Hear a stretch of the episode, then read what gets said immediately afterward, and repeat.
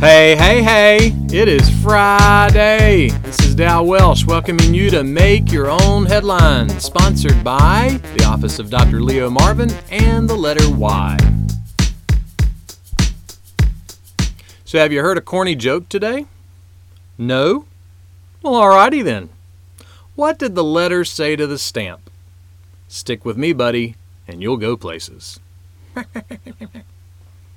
This month, the German Postal Service has been selling a stamp commemorating the women of the Reformation. The Reformation, also known as the Great Reformation, was a time in history where there was a reclaiming of the true gospel about Jesus. Now, why did it have to be reclaimed?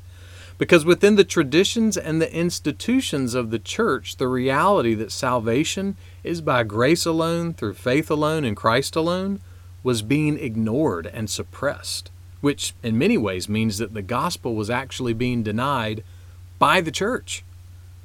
One of the women of the Reformation was a baroness named Argula von Grumbach. She spoke and wrote publicly about how the church was denying the true gospel, and she was hated for it and slandered for it. Church leaders wanted her arrested. Her husband lost his noble position because of her outspokenness. Many in her own family shunned her. And yet she never quit speaking the truth about Jesus. In one of her writings, she quoted the words of the Apostle Paul to the folks at Rome when he said this For I am not ashamed of the gospel, for it is the power of God for salvation to everyone who believes. This is what the Baroness had to say about those words from Paul I do not flinch. What I have written to you is no woman's chit chat, but the Word of God.